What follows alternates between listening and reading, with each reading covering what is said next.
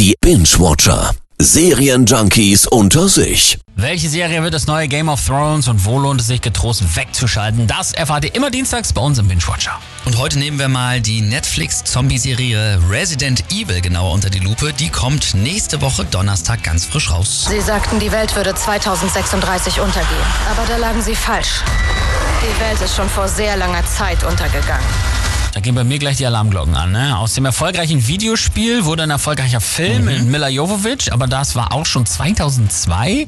Irgendwann ist doch bei sowas der Drops gelutscht, oder nicht? Ja, Fakt ist, das Resident Evil Spiel hat bei seiner Veröffentlichung, und das war ja auch schon 1996, das Survival-Horror-Genre wirklich geprägt und das Franchise mit mittlerweile sechs Filmen Krass. gehört tatsächlich zu den meistverkauften aller Zeiten. Also es wundert mich zumindest schon mal nicht, dass da nochmal versucht wird, Kohle draus zu schlagen. Umbrella, die Firma mit einer Fülle von juristischen Skandalen, versucht sich jetzt aus der Krise zu manövrieren. Die alte Firma machte leider viele Fehler. Die Produkte von heute werden unsere Welt verändern. Da gab es ja eine eigene Serie schon mal draus. Ne? Diese dubiose Umbrella Corporation gibt es also auch wieder. Was ist neu, was ist anders jetzt? Also die Resident Evil Serie soll sich mehr am Videospiel orientieren. Zum Beispiel gibt es da auch ordentlich neue Zombies, nicht nur Menschen, sondern auch Spinnen, Hunde, Riesenraupen und und und.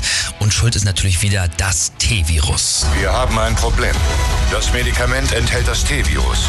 Das T-Virus kann Monster erschaffen. Ja, und seit Corona haben alle Virussachen immer so ein schönes Geschmäckle noch mit bei. ja habe ich auch sofort gedacht. Aber vielleicht gerade deswegen könnte die Serie gut funktionieren. Die zeigen da auch immer zwei Zeitebenen. Also einmal die vor der Apokalypse und dann einmal danach.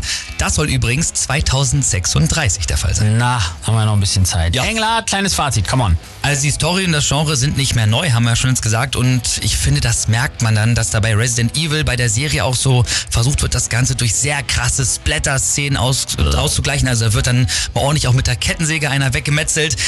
Aber gut, das mögen ja die Fans von eben genau diesem Genre. Meist bleibt aber bei sowas die gute Story auf der Strecke. Also ich bin da noch wirklich sehr skeptisch. Die Resident Evil Serie startet nächste Woche bei Netflix, hat erstmal acht Folgen. Wir sind gespannt, ob sie nochmal neuen Wind in den Zombie-Horror von Resident Evil bringen kann. Scheiß drauf.